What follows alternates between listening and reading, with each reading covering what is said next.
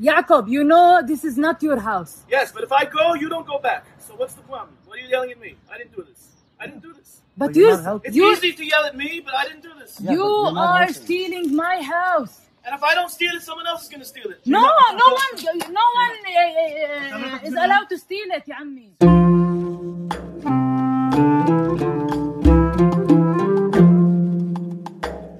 صدایی که شنیدید صدای خانم منل کرد فعال رسانه‌ای فلسطینی بود که داره با یه شهرک نشین صهیونیست بحث می‌کنه. اگر متوجه بحث نشدید یا قبلا ویدیو این گفتگو رو ندیدید باید براتون توضیح بدم. این خانم داره به شهرک نشین صهیونیست که توی خونه پدری خانواده الکرد ساکن شده میگه یعقوب تو می‌دونی که اینجا خونه تو نیست. طرفم میگه بله می‌دونم ولی این همه داد و فریاد نداره که اگه من برم هم باز تو نمی‌تونی بیای اینجا ساکن بشی. منل کرد میگه تو داری خونه منو میدزدی. یعقوب میگه اگرم من ندزدم یکی دیگه میدزده. این ویدیو شروع جرقه درگیری های اخیر فلسطین بود.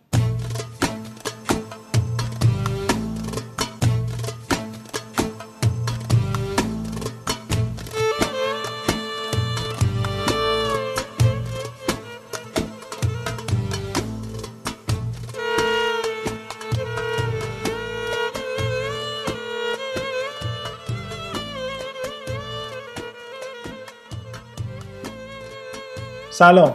اپیزود ششم پادکست پندمیدیا رو میشنوید. پندمیدیا ترکیب دو کلمه pandemic به معنای همهگیری و media به معنای رسانه است. و پادکستی که توی هر قسمت درباره یه موضوع همهگیر در حوزه رسانه صحبت می‌کنه آخرین اتفاق مهم و تأسف برانگیز و دلخراشی که توی دنیا اتفاق افتاد که امیدواریم واقعا آخریش باشه و تا ابد دیگه همچین اتفاقاتی نداشته باشیم.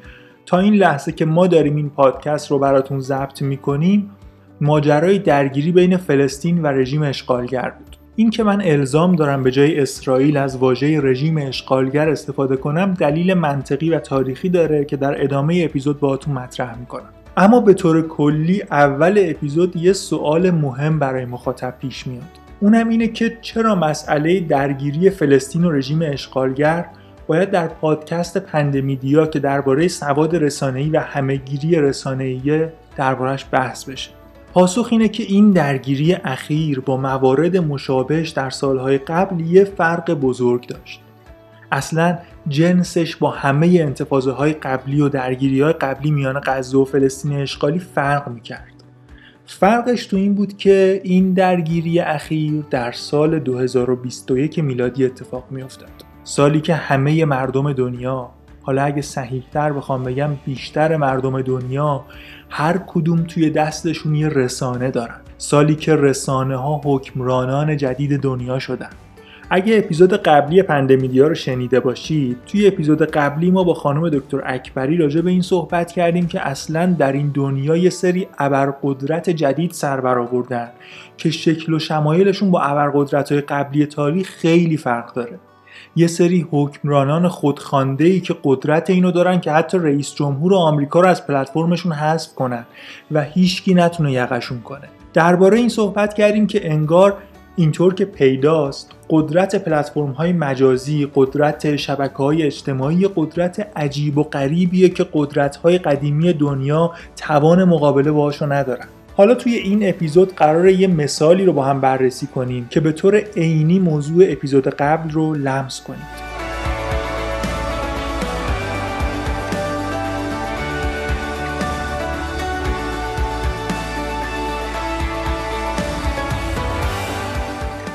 بذارید ماجرای مناقشه اخیر فلسطین رو نه از مقامه مطلع و نه از مقامه شهروند فلسطینی که مدام با این موضوع درگیر بوده که از جایگاه یه ناظر بیرونی که خیلی هم کاری با اون منطقه و اخبارش نداشته براتون نقل کنم. مخاطبی که توی یه لنگه دیگه دنیا زندگی می‌کرده و خیلی هم کاری با فلسطین و اخبارش نداشته و کلید هایی مثل فلسطین و اسرائیل رو فقط گاهی توی تیتر اخبار میشنیده یه دفعه با یه ویدیویی توی فضای مجازی مواجه میشه که شاخکاشو تیز می‌کنه. یه دختری داره به یه مرد گنده که اومده توی خونش به زور نشسته میگه آقا تو داری خونم رو میدزدی. اونم میگه میدزدم که میدزدم. منم ندزدم یکی دیگه میدزده. این ویدیو خیلی زود توی شبکه های اجتماعی و یوتیوب و پلتفرم های دیگه اشتراک ویدیو دست به دست شد تا اینکه پاش به رسانه های رسمی و تلویزیونی دنیا رسید. صاحبة البيت والأرض التي ظهرت في الفيديو هي الناشطة الفلسطينية منى الكرد معنا عبر سكايب من حي الشيخ جراح يا منى رسانه های يعني مختلف دنیا اومدن این خانم منل کرد که از غذا خودش هم یه فعالیت های کوچیکی تو حوزه رسانه داشت رو دعوت کردن که بیا بشینیم صحبت کنیم ببینیم داستان این ویدیو چی بود. داستان این ویدیو که با مردم دنیا مطرح شد تازه مردم بیشتر شاکی شدن که خب راست میگه دیگه دارن زور میگن. و بعد محتواهایی در حمایت از این خانم و محلشون منتشر شد با هشتگ محله شیخ جراح را نجات دهید که این هشتگ هم به زبان عربی خیلی زود جهانی شد. ماجرا چی بود؟ برای اینکه هم خیلی کوتاه و هم خیلی روشن و واضح بخوام براتون توضیح بدم که ماجرا چی بود و چی شد باید یه توضیح خیلی کوتاه راجع به تاریخچه فلسطین و رژیم اشغالگر بدم. این گریز کوتاه رو وسط پندمیدیا بزنیم و بعد به بحثمون ادامه بدیم.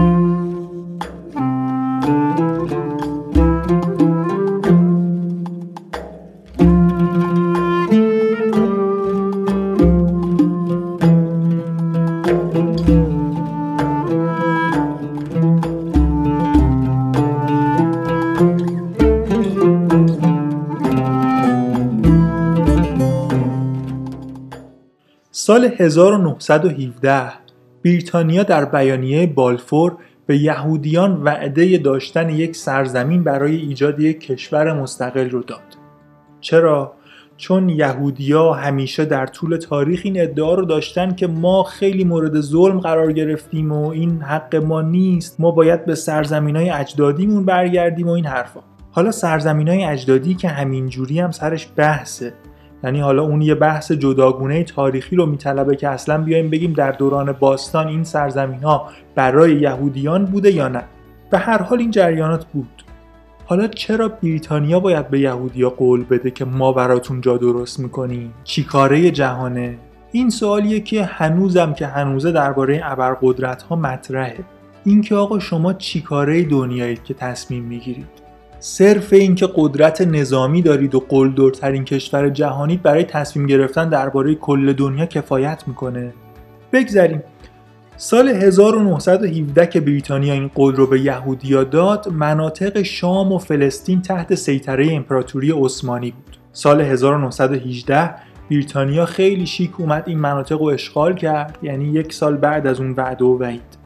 و بعد از فروپاشی کامل عثمانی میراث این امپراتوری بزرگ رو بین هر کی که دلش می‌خواست تقسیم کرد. اول از همه برای اینکه جمعیت مسلمانان فلسطین رو کم کنه که راحت تر بتونه سرزمینشون رو بده به یهودیا اومد یه کشور درست کرد به اسم اردن.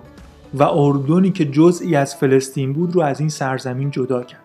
از اون طرف به شاه عربستان هم قول داده بود که صدارت جهان عرب رو بهش بده. همزمان به سعودی ها هم قول داده بود که صدارت عربستان رو بهشون بده. چه شرم شوربایی. اومد اول به خاندان سعود کمک کرد که حسین پادشاه عربستان رو سرنگون کنن خودشون بشینن جاش. حسین هم شکایت کرد که آقا قول و قرارمون چی شد پس؟ گفت عیب نداره. ما یه کشور جدید درست کردیم به اسم اردن. بیا اردن مال یکی از بچه های تو عراق هم مال اون یکی. کاری نداریم خلاصه. فلسطین بزرگ رو تبدیل کرد به یک کشور نسبتا کوچیک و بعدم ندا داد به یهودیا که پاشید بیاید بیاید زمینا رو از فلسطینیا بخرید همینجا ساکن بشید. حالا یه مسئله اینجا هست. زمینا که مال مردم نبود. اصلا اون موقع تو دنیا هیچ زمینی مال مردم نبود. فعودال ها و ارباب ها صاحب زمین بودن. یهودی هم از همه جای دنیا پول جمع کردن و اومدن برای خریدن زمین. حالا این وسط یه عده دیگه هم که از جاهای دیگه دنیا فرصت و مناسب دیده بودن پا می شدن می‌رفتن فلسطین. زمینا رو از اربابا می خریدن می کشیدن روش می فروختن به یهودیا. آخر کار با همه این داستانا یهودیا سر جمع 14 درصد از خاک فلسطین رو خریدن که توش زندگی کنن. 14 درصدی که تاریخ و آمار میگه همونم نصفش رو از غیر فلسطینیا خریدن. یعنی طرف طی یه زد و بندی اومده بود از آسیا یا از اروپا یا از هر جای دیگه اونجا صاحب زمین شده بود. بعد زمینی که صاحب واقعیش نبود رو فروخته بود به یهودیا. خلاصه هر طور و با هر دوز و کلکی که بود یهودیا که از اینجا به بعد بهشون میگیم سهیونیست ها چون یهودیان زیادی توی دنیا هستن که معتقدن آقا اصلا چه ظلمی که دارن به مردم فلسطین می‌کنن؟ اصلا کی گفته که ما باید بریم توی زمین های اونجا جا خوش کنیم؟ به یهودیایی که معتقد به بازگشت به سرزمین مقدس هستن میگن سهیونیست سهیونیست ها هر طور که شده بود 14 درصد زمین خریدن. ولی سازمان ملل در نقشه که برای تشکیل کشور اسرائیل ارائه کرد 60 درصد از زمین های فلسطین رو بهشون داد. چرا؟ هیچ جوابی براش نیست. و سال 1948 شد شروع به کار رژیم اشغالگر قدس. که حالا زد و خوردا و درگیری های زیادی هم اتفاق افتاد. ولی آخرش جهان عرب هم که با پول خوب و تهدید و هزار تا چیز دیگه آروم گرفته بود گفت باشه بابا مال شما. اما این وسط مردم فلسطین هنوز گله داشتن. فکر کنید بیان خونه شما مثلا توی تهران رو به زور بگیرن بعد بگن از این به بعد از کل ایران فقط می‌تونید برید توی قوم زندگی کنید. پاشید برید اونجا. فلسطین تبدیل شد به منطقه غزه و کرانه باختری یعنی ساحل غربی رود اردن رودی که در ساحل شرقیش کشور اردن قرار داره. توضیحمون داره طولانی میشه دیگه. اگه بخوام زود جمعش کنم باید بگم حتی سهیونیست ها که به زور 60 درصد از زمین ها رو گرفته بودن باز به همون 60 درصد هم قانع نبودن و طی سالها و حتی تا همین الان شروع کردن به دست اندازی به اون 40 درصد باقی مونده. چجوری داستانش رو با مثال همین خانم منلکرد ادامه میده.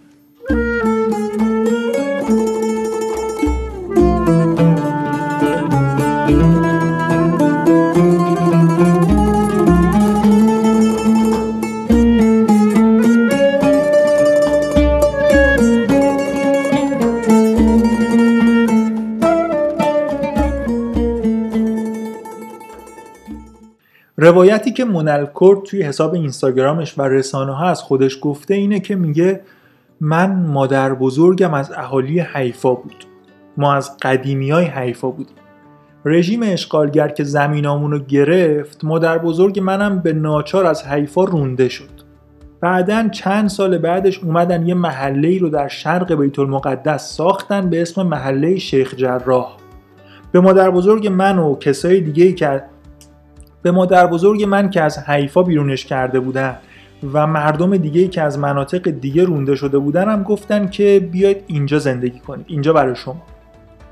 مادر بزرگ منم اومد اینجا و یه خونه ساخت و شروع کرد به زندگی کردن تا اینکه پدرم ازدواج کرد و بچه دار شد و دیگه وقتی خانوادهمون بزرگ شد جامون کم بود. اومد یه واحد دیگه توی حیات همون خونه مادر بزرگم ساخت.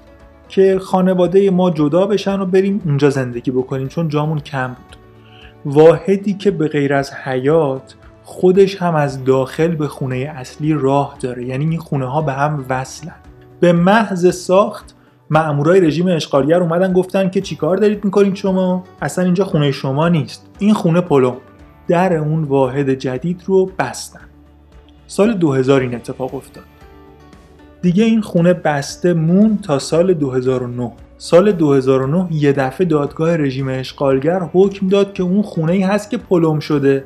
وصله به خونه الکورد اونجا مال ماست. سهیونیستا می‌تونید برید اونجا زندگی کنید. و یه مشت جوون سهیونیست رو ریخت اونجا که برن زندگی بکنن. به قول بیهقی مشتی رند را سیم دادند که حسنک را سنگ زنند اومدن اونجا ساکن شدن. توی خونه ای که زن و بچه و خانواده الکرد دارن زندگی می‌کنن. خودتون خونشون رو توی حیفا گرفتین جاش بهشون زمین دادید گفتید بیان اینجا. حالا جالب اینجاست که این قضیه فقط هم مختص این خانواده نیست. سهیونیست ها تا حالا چهار تا خانواده دیگر رو همین جوری از شیخ جراح بیرون کردن و خودشون صاحب خونه شدن. کارشون این شده که یه سری اسناد جعلی درست می‌کنن میان در خونه طرف میگن حاجی از این به بعد خونت مال ماست جمع کن برو. زور و اسلحه و ارتش هم که دارن دیگه چجوری می‌خوای از حق دفاع کنی؟ چهار تا خانواده بیدفاع پا شدن جمع کردن رفتن. اما خانواده الکورد همچین بیدفاع و بی اسلحه هم نبود. اسلحه ای داشتن به اسم رسانه. منا الکورد یه صفحه اینستاگرام داشت با حدود 13 هزار تا follower. که البته الان به دلیل شهرت و پوشش دادن اخبار منطقه شیخ جراح follower اش داره می‌رسه به میلیون. از همه مهمتر این خانم رسانه رو میشناخت. بعد از حدود 11 سالی که سهیونیست ها خونشون رو دزدیده بودن یه خبرنگار برداشت برد پیش یکی از این سهیونیستا گفت حالا بگو چی از جون ما می‌خواد. اونا هم طبق معمول و مثل همیشه با زور جواب دادن. اما این دفعه دیگه فرق می‌کرد. این دفعه دیگه همه مردم دنیا این جواب با زور رو دیدن و کلا دیگه ماجرا عوض شد. بعد از رسانه ای شدن مسئله شیخ جراح و بالا گرفتن هشتگ محله شیخ جراح را نجات دهید مردم شیخ جراح و جاهای دیگه فلسطین ریختن بیرون که آقا این ظلم رو تمومش کنید. یعنی چی که هر روز با یه سند میرید جلوی خونه مردم میگید خونتون مال ماست؟ یکی این بگو یکی اون بگو شد تظاهرات خیابانی. تظاهرات خیابانی هم که سر و کارش با پلیس ضد شورش بیفته میشه درگیری خیابانی. این درگیری های خیابانی هم هی بیشتر و بیشتر شد تا اینکه این بر گلوله در کرد اون بر موشک زد یکی این بزن یکی اون بزن شد درگیری بزرگ 11 روزه بین فلسطین و رژیم اشغالگر موطني موطني الجلال والجمال. والسناء والبهاء في رباك في رباك. والحياة والنجاة والهناء والرجاء في هواك.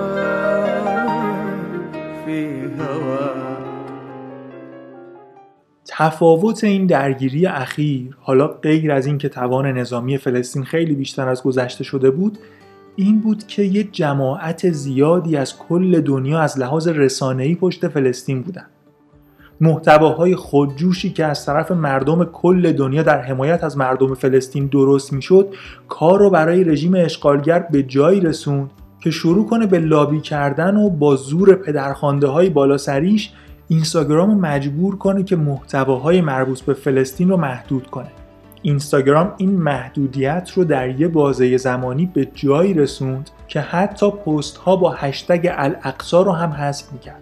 اینقدر فشار رسانه‌ای مردم دنیا بر رژیم اشغالگر زیاد بود که دیگه شبکه های اجتماعی که از پدرخوانده این رژیم دستور می‌گیرن زده بودن به سیم آخر و هر چی که فکر می‌کردن یه درصد می‌تونه مرتبط باشه با حمایت از فلسطین رو حذف می‌کردن.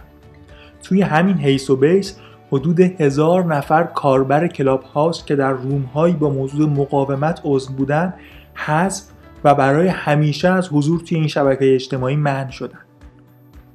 این حرکت های عجیب و غریب دیگه نشون داد که قدرت پویش رسانه‌ای مردم چقدر می‌تونه زیاد باشه. که شبکه های اجتماعی که سعی می‌کنن همیشه کت شلوار پوش و شیک به نظر بیان و به یه همچین دیوانگی وادار کنه. کار محدود کردن محتواهای مربوط به فلسطین اینقدری زیاد و علنی شد که بعضی کارمندای شرکت مثل اپل و آمازون نامه نوشتن به مدیریت شرکت که آقا این دیگه تهشه. نسبت به فلسطین موضع بگیرید. یا دست کم محتواهای حمایتی رو محدود نکنید. درگیری اخیر بین فلسطین و رژیم اشغالگر نشون داد که توی این دنیای جدید حتی جنگ ها هم دیگه شکل و شمایل جدیدی به خودشون گرفتن. دیگه جنگ هم جنگ رسانه هاست نه فقط توپ و تفنگ. راستی توی همین جنگ اخیر رژیم اشغالگر به قدری از دست رسانه ها به جوش اومده بود که ساختمون الجزیره و چند تا رسانه بین المللی معتبر دیگر رو تو غزه نابود کرد. اما به نظر شما رسانه رو تا کی میشه سرکوب کرد؟ تا کی میشه با محدود کردن جلوی دهن و چشم مردم رو گرفت؟